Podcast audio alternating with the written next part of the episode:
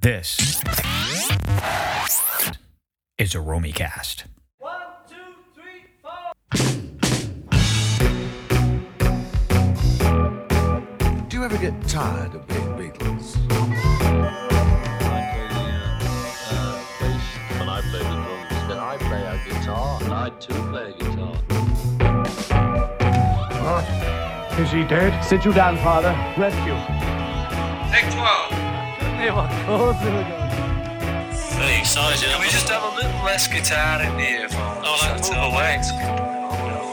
Take three. The bit that John finally got just after that, and we, we both of it do what you want to do, do what you want to do.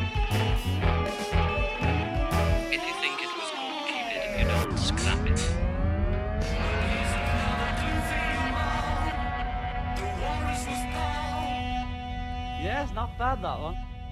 Keep that one. Mark it fab. Hello, and welcome to another episode of the award winning The Walrus Was Paul podcast, a series of podcasts hosted by me, Paul Romanuk. Join me and let's take a stroll along the cast iron shore and peel off the layers of the glass onion with another great musical guest as we discuss their favorite Beatles or Beatles solo album.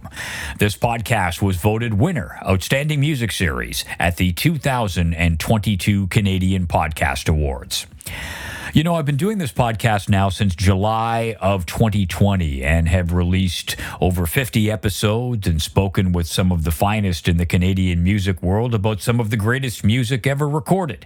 Now, normally, I speak with a guest about their favorite Beatles or Beatles solo album, and we go through it track by track. You know the drill if you are a regular listener to this podcast. But this series, I've been doing a few one off special episodes where we choose a theme as opposed to an album. For example, singer songwriter guitar player Stephen Stanley was on an episode where we spoke about his favorite Beatles guitar moments. So, along those lines, today I am joined by Jim Cuddy and Colin Cripps of Blue Rodeo, and we're going to talk about some of their favorite Beatles vocal performances. Now, Jim Cuddy, I don't have to tell you if you're a big fan of music, is one of Canada's finest singer songwriters, has an absolutely beautiful voice. So, if there's somebody who could talk about great Beatles vocal performances, Jim might be a guy. Uh, along with writing partner Greg Keelor, Jim has given birth to many classic tunes known by music fans across the world.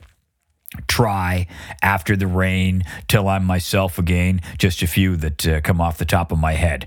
Blue Rodeo has sold over 5 million albums, and Jim has also released a bunch of solo albums. You can find out all you want to know about Jim at his website, jimcuddy.com.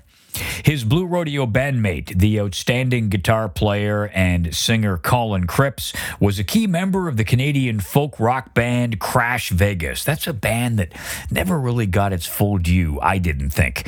Uh, he's produced and played with and written with, to name a few, Colin James, Kathleen Edwards, Bryan Adams, Big Wreck, Sarah McLachlan, and so on.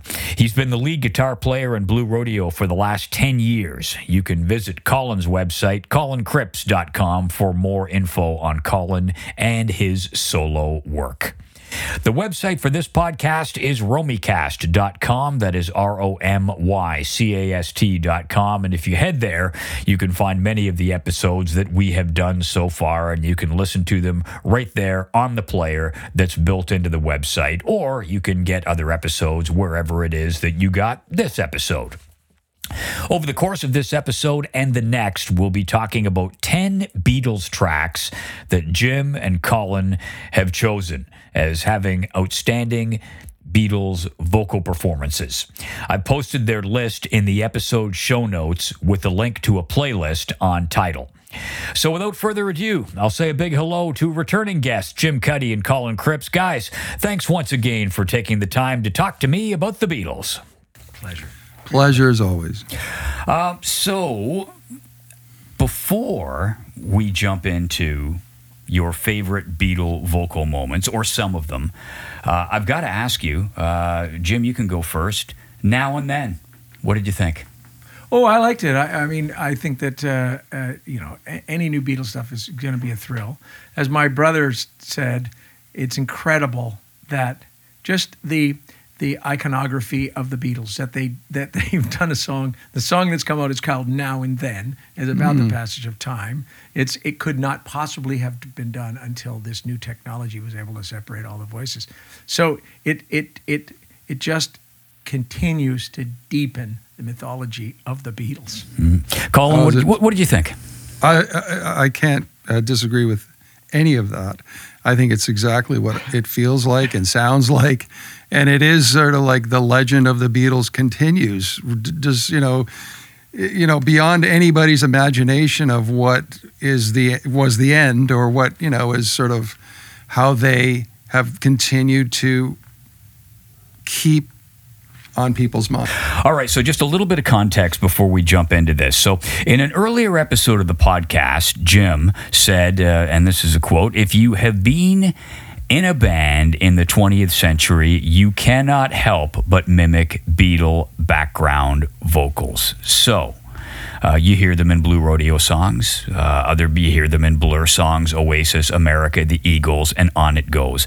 Uh, we could probably the three of us sit here and rhyme off songs and bands that were influenced just by Beatles vocals, never mind production and music. But what about the Beatles? And I did want to look into this. Who were they influenced vocally by? Well, a couple of obvious ones for certain songs. Little Richard, you know, McCartney's performance in Long Tall Sally, by admission, was a, a Little Richard pastiche. But on a bigger scale, in a piece in The Observer that I found from 2021, music writer Alex uh, Alexis Petridis wrote, "There is a version of Two of Us taped on the 25th of January 1969 during the Get Back sessions. John Lennon and Paul McCartney harmonize, and the latter, McCartney, says to the former, "Take it, Phil." and that was a reference to Phil and Don Everly, the duo, the duo upon whom the pair had originally attempted to model themselves. Uh, on an early holiday and in an old interview I found, Lennon and McCartney would uh, try to impress local girls by telling them they had a band back home and they were the British Everly Brothers. Uh, and McCartney wrote later that their music echoed through my mind. So the Everly Brothers, dear listener, if you're not familiar, Don and Phil an amazing run of hits from 57 through 62 Bye Bye Love, Wake Up Little Susie, Cathy's Clown, Walk Right By, Crying in the Rain, Temptation, and so on. Does that surprise you at all that the Everlys were sort of the vocal models for some of the Beatles stuff? No, I, I certainly knew that. I, I, I knew that they were they were uh, um, early early fans of that. But it, it's uh, it's sort of incredible. I, sometimes you listen to to somebody talk about their their influences, and you think you just surpassed that so by so much, and you surpassed that by the time I got to know you. So I understand that that was probably part of the formation of their band, but uh, they were they were just miles away from that by the time they started the Beatles, really. Yeah. What do you think, Colin, makes the Beatles' harmonies so unique? Well, I did a little bit of you know reading. I mean, I've I've I've, been as fascinated about it as I'm sure any listener would be or musician would be, and I did a little reading about it. And you know, they do sort of they continually suggest that when they started out, they had no musical they had no musical education. They had no real understanding of how to do things. They were very much emulators and imitators, but they were also so clearly they they started with like the Everly Brothers and the song or the singers of their time that they they were influenced on. But I think, as Paul suggests more than John from my reading, that they were kind of fearless in the way that they figured out what worked between the two of them. And because they weren't musically educated, they didn't always know what they were doing. And when I listen to especially the early stuff, I hear that. I just hear this like they worked things out between them, but they weren't necessarily musically um, derived, like or sort of educationally derived. They just were doing stuff, just riffing between each other. And went, oh, that sounds good. Do that again. And they would they they got to because they were obviously brilliant musical ears in their early days. They were able to figure out how to construct that. They they never you know they, their gifts were so much greater than than the Phil and Don era. I mean, Yeah. they are, they could never have been contained to just the, the third harmony and following Yeah. back and forth. They they they never could have just stayed there. Well, I'm really looking forward to this. What I did, uh, dear listener, is uh, Jim and Colin each got back to me, and and they each submitted a list of five. So five Beatle. Great Beatle vocal tracks for reasons that we'll hear from them as we go through it. Uh, so, five each. So, we're going to go through side one, five cuts, side two, five cuts. Uh, and I'll tell you who selected the song, but as I say, I expect there'll be lots of crosstalk anyway. And we're going to do it chronologically in the order of release, so not recording. So that kind of comes into play near the end with Abbey Road and and Let It Be. Spoiler alert: there are songs from those albums uh, on one of the lists. But let's start off with the side one and cut one, and this was selected by Colin. Love Me Do.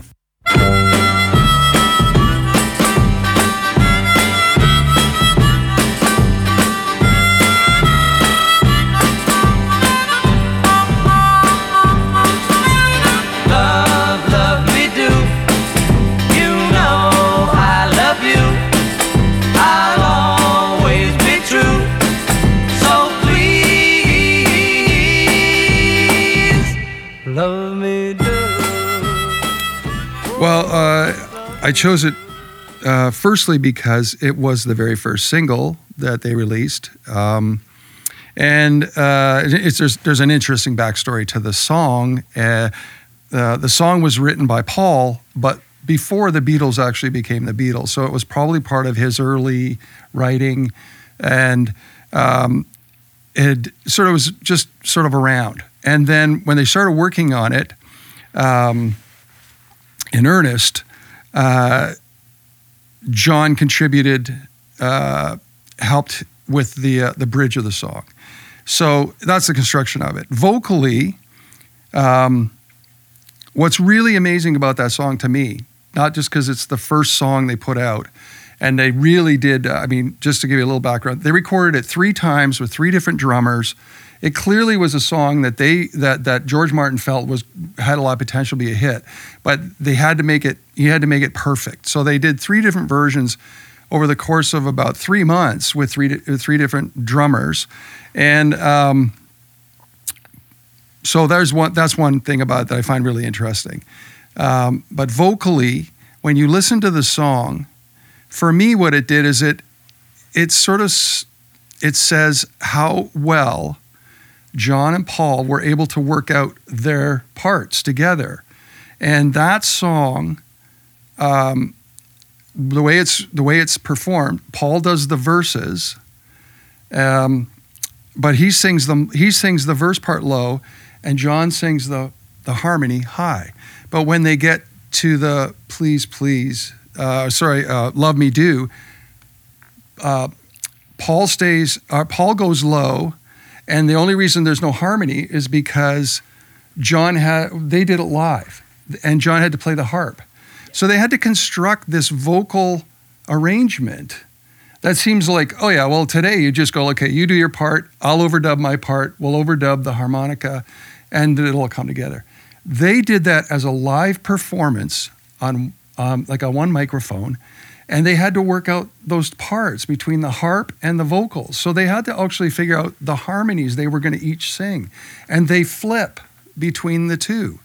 And I just like I listen to that and I go, that's genius right there. That's brilliant. It, like the way they constructed that. It sounds so effortless, right? So, with all due respect, I'm Oh, about to criticize Oh, this no, choice. Okay. So I recognize what you're saying, and I think they were always clever. They were always clever, and they had no problem uh, uh, flipping flipping har- harmonies. No problem. Somebody going high, somebody going low. But for me, uh, the song, as nice as it is, and as clever as all that is, it's it's you know, John always knew his voice. John always knew what he was doing. He sang, and he really didn't change a lot. You know, he certainly did different things with his voice. But this song, to me, Paul hasn't found his voice. So there's t- the songs that I've chosen later on. They hopefully they show there was a way that Paul understood how to be intimate with his voice, and it's to me it's incredibly effective. Right. And there was a way that he found to be to be strong and rock and roll with his voice. Right. But in this one, he's still sort of somebody else. He's not. I mean, not not really. Like he's not. You can't contain Paul McCartney, but but he's still love love me do. He's still singing like Phil and Don in this one. And- Yeah, And okay. hasn't hasn't found his. I'm not. I'm not. Yeah. believe me, it's a. No, it's that's a good point. And, but I, but that's the way That's a good it's- point. It sounds to me. And John's voice does. It's it's unmistakable, John, from the Yeah. from the moment. Yeah, and, and you're right. Yeah. He did. Yeah, and maybe the thing with that was Paul was given to the idea that he could play all these different characters at that point in his career, you know, in his singing career. And so that was his gift, you know, it evolved very, very quickly into having the voice and then the songs. But at that m- point in time, he was he, his gift was that, the imitation. Yeah. Uh, Colin touched on uh, a lot of stuff, like just like you were reading my notes. Uh, the three three versions, just to put some meat on the bones. Uh, three recordings of the song. Version one with Pete Best on the drums was recorded for an EMI artist test on June sixth, sixty two. Uh, they thought that one was lost forever, but it was unearthed and showed up on the An- Anthology One album. Version two was on September the fourth with Ringo Starr playing the drums, and then version three on September 11th, 1962. A session drummer by the name of Andy White played drums, and Ringo uh, was relegated to uh, the uh, not insignificant but not as important tambourine. Uh, and just uh, some trivia: when it was initially put out in the UK, the initial versions that went out had Ringo on the drums. That one, however, the record company and George Martin went back and said, "No, no, uh, we want the version with Andy White." So then that one went out, and also the album version, the "Please Please Me" album, is Andy White. You can tell the difference on the two quite easily. The one with tambourine has Andy White in the drums, the one with Ringo. Of course, there is no tambourine. And it's just funny. You find this, you know, people get older. Things were a long time ago, and memories change uh, because it's funny. John Lennon interviewed in 1980. He said, "Love Me Do" is Paul's song. He wrote it when he was a teenager, uh, and then he said, "Ah, let me think. I might have helped in the middle eight, but I couldn't swear to it." McCartney interviewed years after that said, "Love Me Do" was completely co-written. it might have been my original idea, but some of them really were 50-50s, and I think that was one of them. So and uh, and absolutely correct. It was a two track recording, uh, and there were no overdubs. And the reason that McCartney had to jump in at that point, as Colin said, is Lennon was playing a chromatic harmonica, and he couldn't sing and play at the same time. Uh, so we go on to cut number two, and also a Colin pick, and one of my favorite Beatles songs. I love this one. You talk about harmonies. This boy.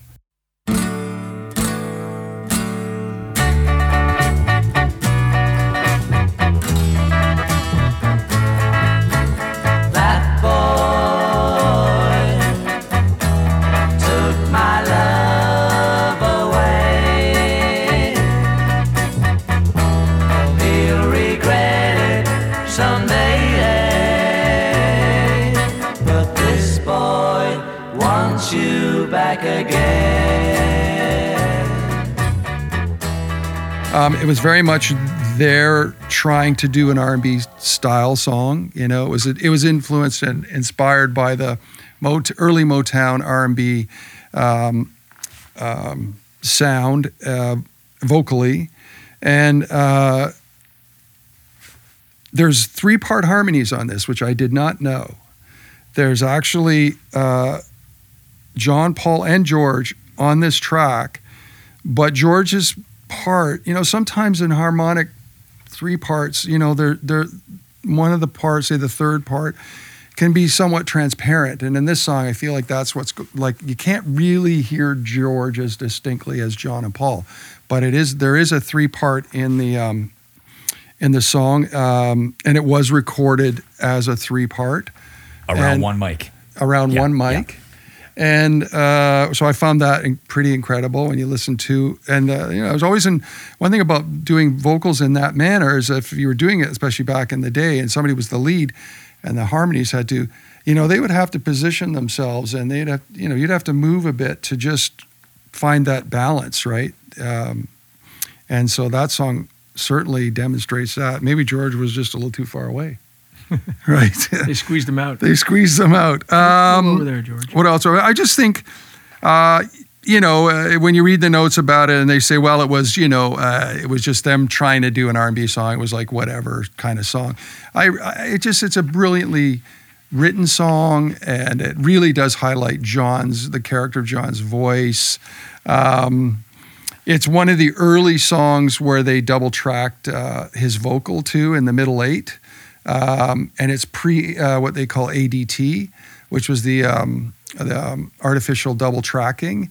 So that song really has that classic early proper doubling, and and once the um, the device that they that they came up with at Abbey Road, which allowed for the sound of a doubled voice. Um, John didn't like doing doubles, so you know this is still him doing doubles in the middle eight.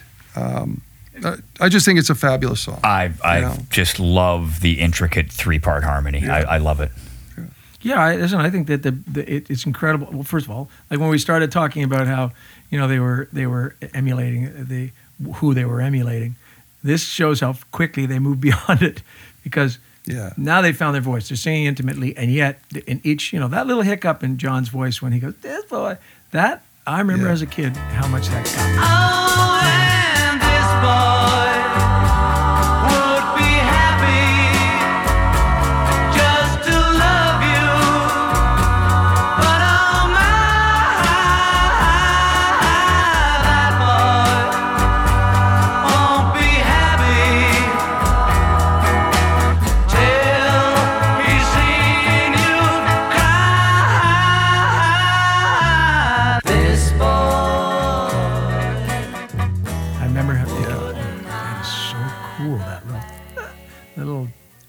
feel like your voice is running out.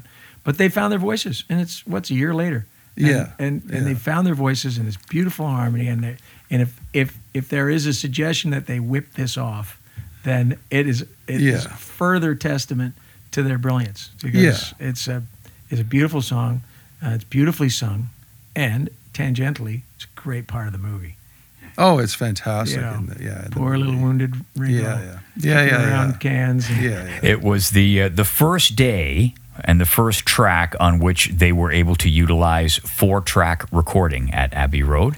Uh, the same day, they also recorded "I Want to Hold Your Hand," uh, as well as a fan club Christmas single and a version of "You Really Got a Hold on Me." So, uh, not a bad day's work. And, and this was, I can't. This was a B side. Yeah. So be- It was buried in the UK, anyways. On the, not buried, but it was it was the flip side, the B side of "I Want to Hold Your Hand," the single. Uh, like to have a to have a song like that and I just know. go, yeah, yeah. I know. We'll, we'll use that somewhere. Uh, I just Yeah. I, I just found it. Now I love the harmonies in this boy. That that tight harmony sound has been a fixture uh, of Blue Rodeo sound since the first record. I mean, I, I was giving uh, uh, giving a spin, uh, yeah, on Outskirts first cut. Heart like mine, rose-colored glasses. Uh, you know, in the chorus, you know, the day after day after day. That part um, hasn't hit me yet. From Five Days in July jumps out at me with some lovely harmonies, and all to me different types of songs. So where I'm going with this is, are there certain moments or types of songs where you feel harmony vocals are particularly powerful, and do you use them? Well, I think that Greg and I, from the very beginning, so when we stopped being an imitative band in, in 1984 and just did our songs together and strumming guitars, we realized that uh, we had a combination of tonalities between our voices that just worked. And there's a certain amount of that in, in, in uh, John and Paul. Not a certain amount, there's a great amount of that in John and Paul. Their voices, if there was a gravelly sound to, to John's voice and a sweet sound to Paul's voice, they blended they blended extremely well because they had very similar ranges, even though that's not what everybody would think. They have very similar ranges, and uh, obviously each one could do what the other one did too. But uh, I think Greg and I rec- recognized that from the beginning that we could that this was a feature that first of all we enjoyed because it's it's a is actually you know sort of brain food to sing harmony. You just get this beautiful um, this this beautiful uh, rush uh, just from the feeling of, of uh, the notes hitting each other. And, uh, and secondly, we thought it, this was a strong feature of our band.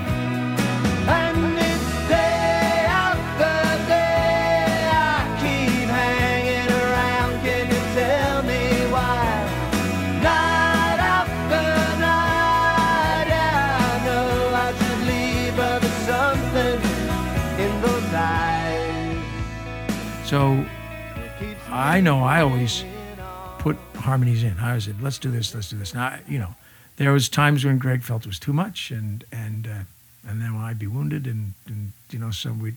But it was just something that I always heard. I always heard um, harmonies, and, and Greg heard harmonies, and it just was a feature of our band from, from the the absolute inception of Blue Rodeo. Colin, I don't know if, uh, if you were in a very, very unique position. Uh, you're on stage with a couple of guys who are known as beautiful harmonizers. Yeah. Uh, do you ever find yourself watching and listening instead for of sure. participating? For sure. And I, uh, you know, to Jim's point, like there is, uh, you know, when when there's a tonality of with voices that blend together in such a way that it's so musically pleasing to hear. I'm as much of a fan as anybody, even when I'm there performing and I hear them do these parts together. Know, I go, that's a you know that's a special thing because you know you can conceptualize it, but there's also the delivery of it and how it makes people feel is another thing. And it does go back to the early sort of our reference for harmonized vocals, let's say, especially with the Beatles and you know, and the Everleys for me too. I love the Everly sound, um, but there's a certain thing that happens, and you're just like, that is that's special, you know.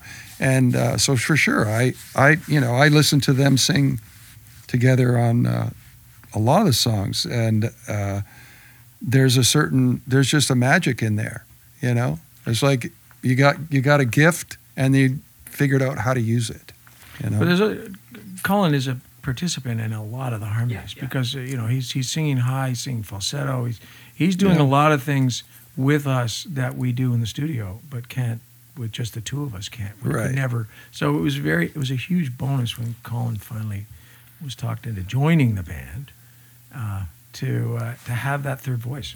Yeah.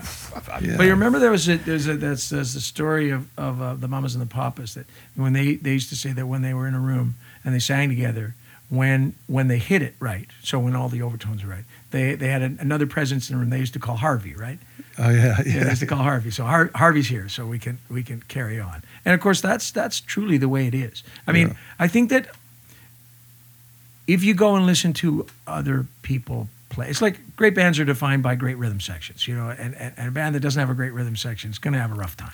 And, and, and when you hear people sing, you think some voices go together and some don't. It's just, it's not a given.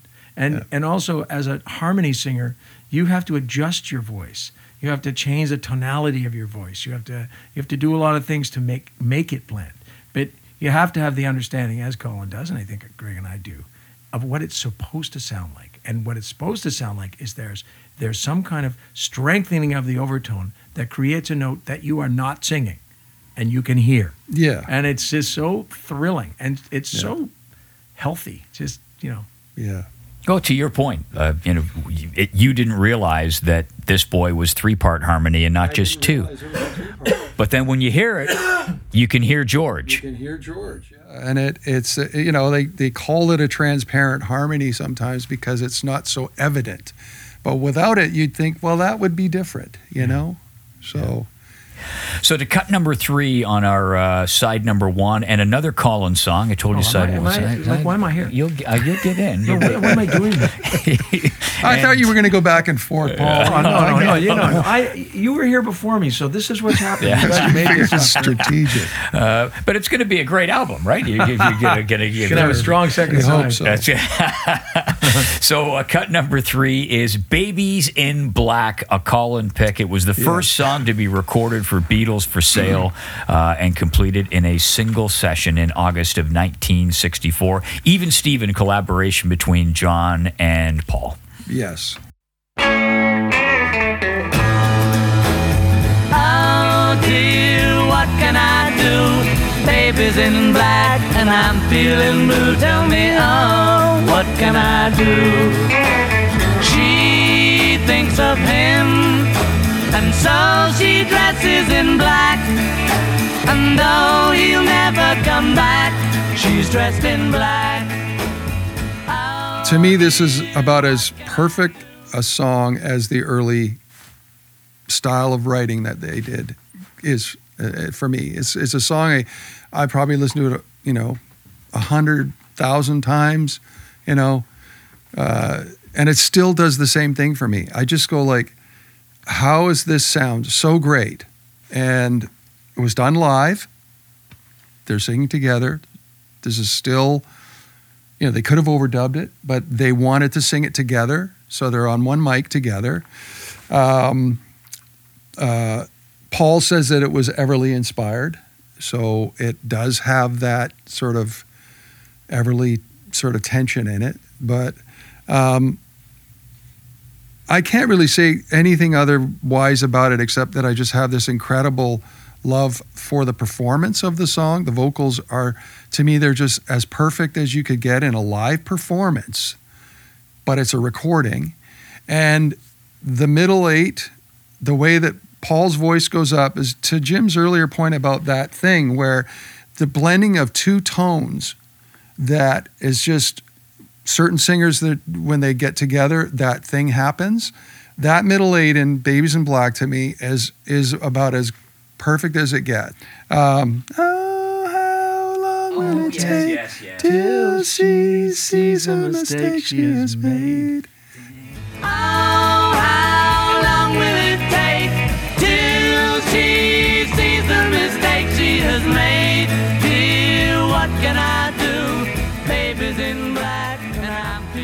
And that's full voice, you know, full voice, perfect tone.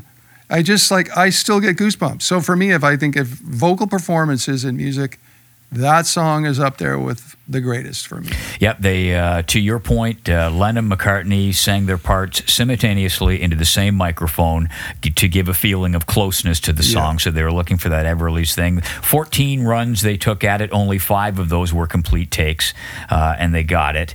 Uh, it w- they loved it. Uh, if if going by their set lists was any indication, they played it live through their their final tour of America, uh, including their last show at Candlestick Park in San Francisco. So they really liked to play it.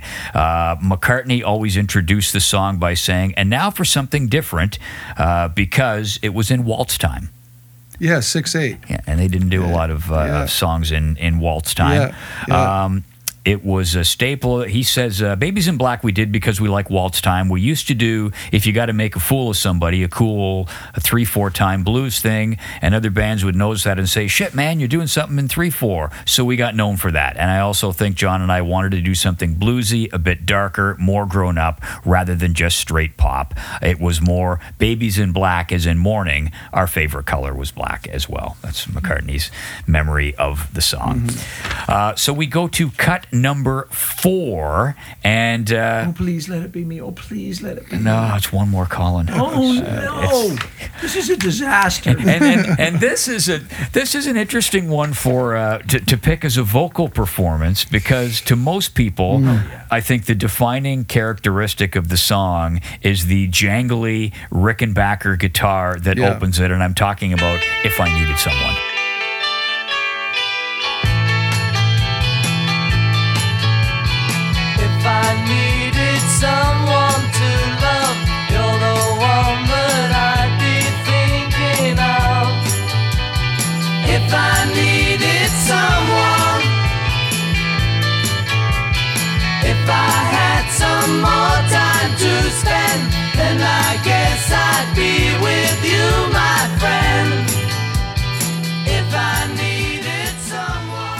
Okay, so I know I'm I know I'm I know I'm going to take some uh, you know Heat. some heat for this one. Um, yes, being a guitar player, of course, I would lean more to that as well. You know, I love the the jangly Rickenbacker signature that George kind of you know that he certainly developed for himself. Um, but this song was very much influenced by the Byrds, and uh, so uh, and specifically the song "Bells of Rhymney," and he. Uh, and I think he was tr- obviously he was trying to find his voice, uh, you know. So that aside, what I do love about the vocal performance is it's it's a very early George composition.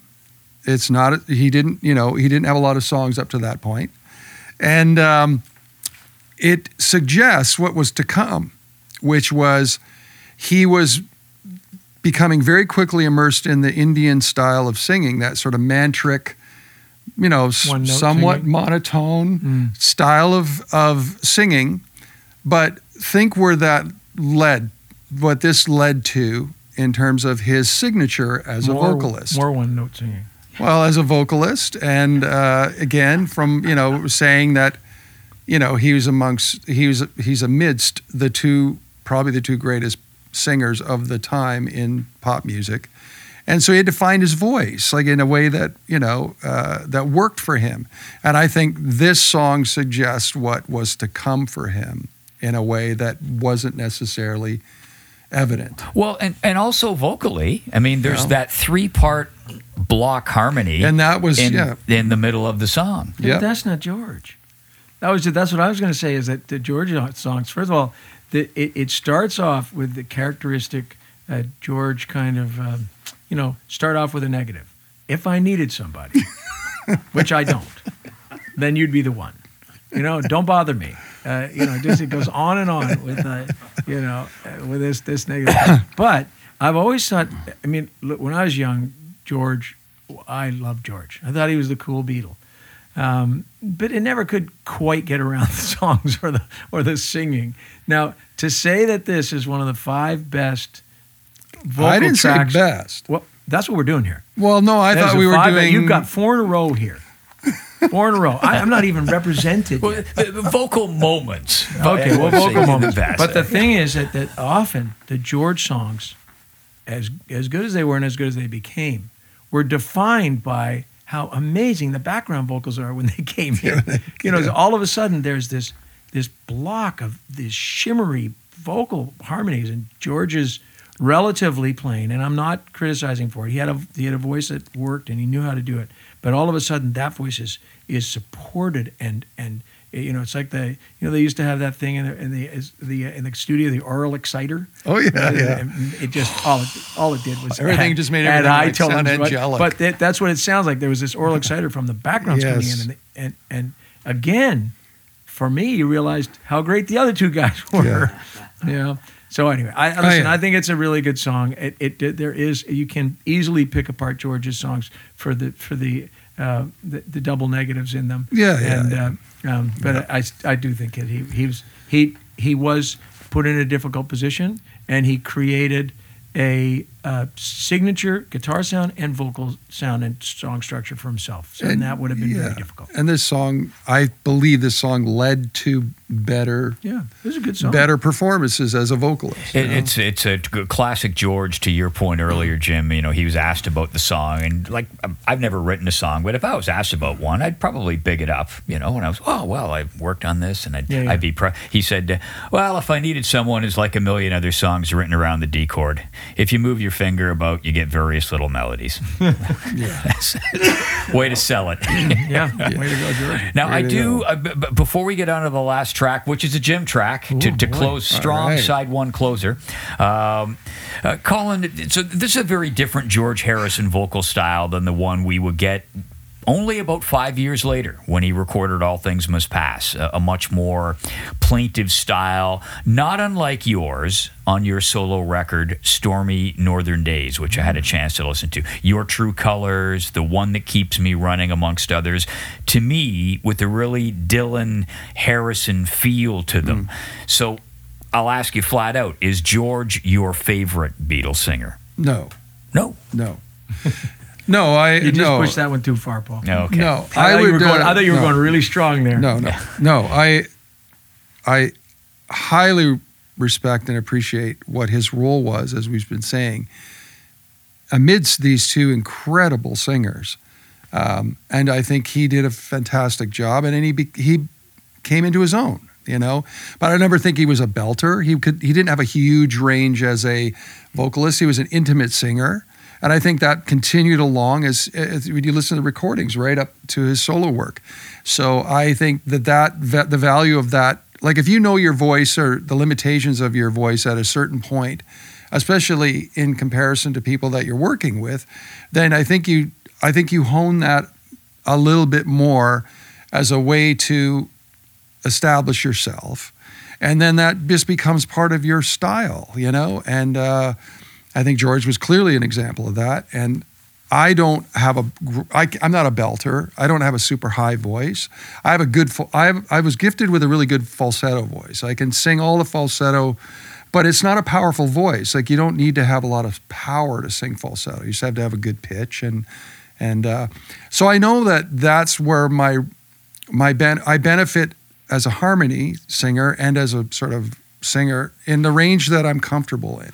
And when I say go out of, of that, it's just doesn't it doesn't sound as musical to me. So when So- you when you did Stormy Northern Days, I mean it's Yeah. a long time ago now, a few years, but Yeah. were you thinking of Dylan or Harrison circa All Things Must Pass? No, no, to be honest, no. I was thinking more Gordon Lightfoot. I'm going Lightfoot. to take a shot at it Yeah. a minute. I was thinking more Gordon Lightfoot. Hmm. Okay. See, I think that Paul Yeah. Paul is is onto something here, and that is that that you you had five choices for five spectacular singing moments in the Beatles uh, in in the, the Beatles career, and you picked a George song, an early George song. Mm-hmm. So, do you identify with George? Is that like were you were you picking that? Was this a sympathy pick? Was was like what what you know? I mean, I could The truth of- comes out. I'm amongst a John and a Paul, and I got to figure no, out my, but- am but- I but- George. What, am is not? it because your sympathy goes to George? and I gotta, I gotta do something for George here. No, Like, I really unusual. No, I, I truly, I, will think I truly thought the vocal was a bridge vocal. Let's and a it- but it- character vocal that led to. vocal. Okay, It's not a top five great vocal. oh no, okay, fine, yeah, we've We, I think we're, we, I We've think- established we're- I think we're getting somewhere here. Okay. we established that. Fair enough. Great right. vocal moments, though. Yeah. it was a vocal Well, okay. moment. Yeah, okay. You know, but so, to close out side one, we finally get to it. Jim's in the room. We get to we get to a Jim Can't wait for this one. and and this is a, a couple of dear listener. You're going to uh, the, the first two picks from Jim. uh, I had to scratch my head when I saw them, and, and you're going to you good. you'll you'll Can't explain wait. why. Well, it, I scratched my head. There's not much to scratch. It's, so it's- I had to do that. Yeah, exactly. Uh, but nonetheless, let's start it off. Cut five, ending of side one, and ending of part one of this uh, podcast. Happiness is a warm gun. She's not a girl who misses much.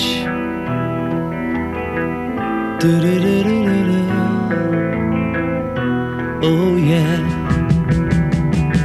She's well acquainted with the touch of the velvet hand, like a lizard on a window pane. The man in the crowd with the multicolored mirrors on his hobnail boots lying with his eyes while his hands are busy working overtime. A soap impression of his wife, which he ate and donated to the National Trust. Over the years, people think John was the one with the amazing uh, uh, scream, and Paul was the sweet singer. And in "Happiness Is a Warm Gun," and I recognize that it's it's a pastiche song for John. However, it actually does exhibit all the things he does really well. It, it it's there's screamer part in it. There's this sweet part in it, um, and it, it's it really is this. I mean, he was a phenomenal singer from the get go. Where Paul learned, John always knew, and so the reason that I picked this because I could easily have picked five Paul songs because those are the those are the vocals that have the most impact on me. But I, I wanted to pick um, I wanted to pick a John song, and I wanted to pick a John song that in one song exhibited all the facets of, of John, of uh, all the all the different things he he can do. And you know, I mean, once those once the Beatles understood how to use the microphone intimately, it was such a different experience as a listener. So I can remember putting on those records in different at different ages. I can remember putting on early Beatles records and just feeling the the excitement that's coming through the speakers. But by the time we get to the White Album, I remember feeling like I was enveloped by the songs. I remember feeling like I don't know how they do this, but it makes me feel like I'm sitting in the middle of the band. And Happiness is a Warm Gun, which is pretty perturbing at, at, at the age I was, um, is one of those songs. And I think it's truly it's it's, it's magnificent vocals. Uh, it's it's actually it's made up of four song fragments, uh, and and all kinds of time signatures all over the road, as you guys would know. I mean, it goes from four four to six four on the sort of dirty old man section, uh, and then the, uh, the the sort of junky section. I need a fix. The drums play sort of six eight, uh, and this is all musical stuff that I, I just read and don't fully grasp. And then the Mother Superior portion six eight and four four, and then they go to the gunman section, uh, and again musical key changes. That must that, that would must have been just incredible to play. they must have had so much fun. Yeah. They must have had so much fun. I mean, it all works together. And uh, yeah, and again, the last, you know, the, the happiness is a warm gun. It had, it, it, it did that little thing that John did, that, that little catch in his voice. That, that, at the that end. yeah, happiness is a warm, yes, it is. And fantastic. Oh my God, fantastic falsetto. Happiness is warm, yes it is. God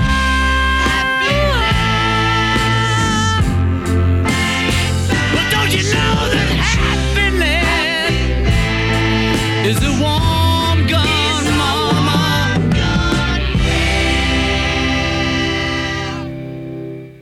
He could, uh, he could make you excited and he could make you uh, emotional and all in that one song. Yeah, I love that. Yeah, the the part at the end where and you could the way you could hear him like take the big deep breath before he he hits the high note. Yeah, and and there's some three part harmony in there. The bang bang shoot shoot Yeah. section, some three part yeah. harmony in there. So uh, now three part. Uh, they I wonder if they experimented during the recording process with that with that, and and I'm wondering if that's what you typically like to do with your harmonies, or are the harmony vocals all planned out?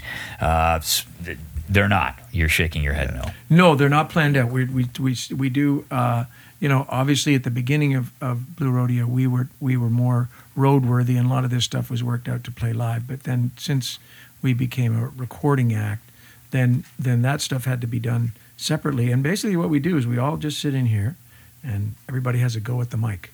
And uh, usually, I have a an idea of, of what I what I think should happen, and then uh, I'll teach something to Greg. Colin will have an idea, and he'll he'll put it down. So I mean, we have we have a big tool chest of things we can do. We can do um, call and response. We can do th- thirds harmonies. We can do three part. We can do falsettos. We can do um, you know answer vocals. All kinds of stuff. So we just we just experiment and just keep working on it. Yeah. Um, Yes. No. I, I exactly that. Before we wrap up part one, I do want to ask you guys, going back to the first cut, uh, which is You Love Me Do, uh, over 60 years since the release of Love Me Do, believe it or not, uh, and 30 years since the release of Blue Rodeo's biggest selling record, Five Days in July, which I know you've been out touring. There's special editions available that you can get at the website. Um, what do you remember about recording the album? What's the picture in your mind? Yeah, I can remember. I mean, we now we've talked about it a lot, but it's but it, it's an indelible memory because um, it was a it was a huge reaction to going out to Lost Together. Lost Together was a was a very loud record. It was a very loud tour, and we toured all over the place all the time. It was very damaging to our personal lives. And when we came back, we wanted to do something that just nourished the soul a little more. And this acoustic thing we kind of stumbled on when we were doing demos. So setting up in Greg's place, I remember that comfort was was was a number one priority. Make sure everybody had a nice chair, like what they wanted to drink. That was great. Mimi was cooking for us, and um, it was so easy. It was just playing the songs. We did two a day. We just do them live off the floor, and there was a lot of spontaneity. Um, we didn't. We planned out mostly, but for solos, we didn't know. We didn't know Greg was going to do that thing at the end, his soloing at the end of five days in May.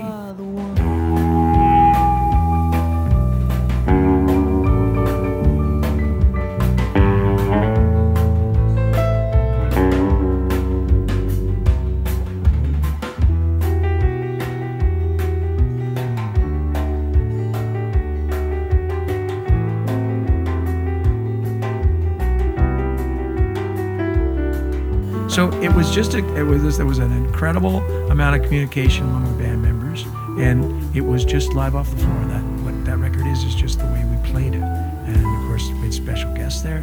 So I mean I remember everything about it. I remember people swimming in the pool behind us while we were doing a cut. I remember a dog, my friend Rob Gray's dog going through the screen, you know, while we were recording. And there's all kinds of noises on it. You listen under headphones, but it's it was a beautiful experience. Colin, what uh, what do you have a, an early memory of, or any memory at all, of hearing the album for the first time? Yeah, of course. I actually, um, I mean, because you know, our, our history goes back obviously till to late '80s. So I, you know, I knew Greg and Jim, and, and Greg and I played together in Crash Vegas, and and uh, and so there was definitely, you know, it was like a communal thing, you know, between us. And um, I have one memory I have was, I don't know if I should say all, it, but it doesn't matter. But so part of the, the reason that Greg uh, and I worked together was because Greg was dating the singer uh, in Crash Vegas. And so, long story short, short, they split up in 1992, just before uh, we went to make our second record. Went away for four or five months, came back, and I ran into Greg. Um, and he says, "Why don't you come up to the to my place? You know, the farm." and and hang out for a day and we can catch up and stuff. So I went up just to see him, you know, because we were friends, right? And uh, and uh, and uh, speaking of the pool, he goes, "Come out to the pool. I got a I got a song I want to play you." And I think he wanted to play it for me because it was essentially about their breakup. And he played me for the first time, uh, "Hasn't Hit Me Yet" on acoustic. And I, you know, I just remember hearing that song then and thinking, "That's a fantastic song," you know.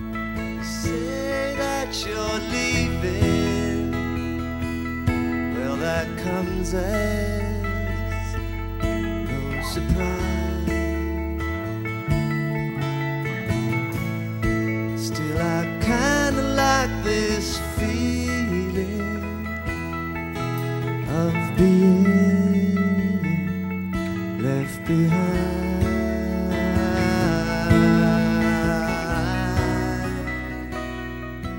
like you don't know where songs are going to go like you don't know what their life is going to necessarily be like but i just remember hearing that song and think well that was a fantastic song. And obviously i felt like greg was very sort of proud of that song. At mm-hmm. that moment when he played it it was i've been around him a long time. We've been around you know we've spent a lifetime and you know when somebody's sort of like "Hey, check this out. I just kind of i did this. And uh, and it was very heartfelt and very um, you know, sincere sort of sentiment, obviously, and I think that's carried since the day I heard it, you know, and um, and that record has all the signatures of that, and that's what I remember about that record. When it first when I first heard it. It was, as Jim says, for the listener, it was an intimate record. It had all the signatures of what a great intimate record should be, and what should make you feel connected to it. You know, the intimacy of of what music can do. That record does.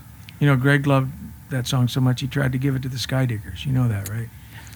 Maybe he was just They- thought they I could give it to first Go everybody. at it, and they turned it down. Yeah, well, how They, crazy they, couldn't, that? they just they couldn't get their head They around couldn't it. get around. So yeah. yeah. and I remember hearing it, Yeah. saying, "Greg, what, what were you thinking? Yeah. Why were you trying to give that away?" because he was in that. I'm just sharing with everybody. He would have he would have Wow. taken it back. Oh, that's a good story. That's a good story, uh, guys. We'll we'll uh, we'll take a break here and uh, and come back next time and talk about side two, where uh, uh, Jim has four out of the five cuts. Uh, so we will. Uh, Gonna be a strong second. that's Oh, going to be. it's- Should I just go for a walk? No, side, no, side one was good. I, Yeah. I enjoyed side Yeah, one. I, I enjoyed side one. Right. Uh, side, side one was fine. just you know sequencing the album. I mean, you know what? In hindsight, maybe I should have sequenced it a little differently. Should have mixed things up a little more. But uh, all right. So until next time.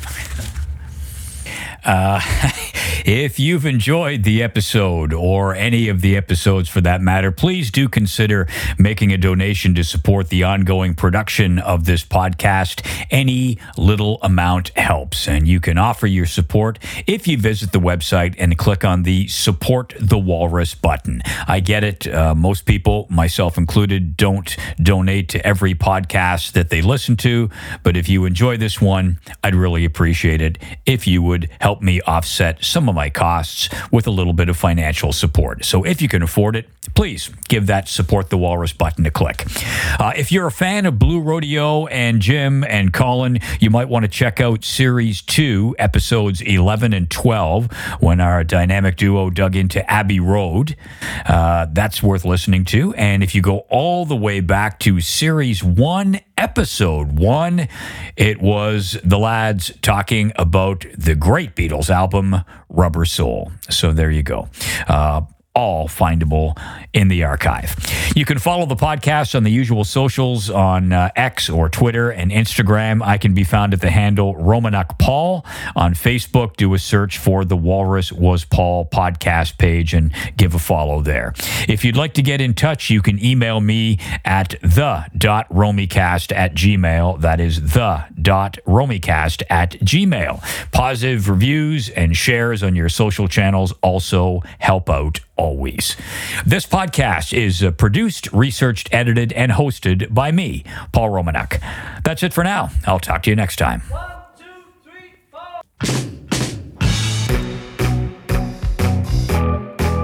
Do you ever get tired of?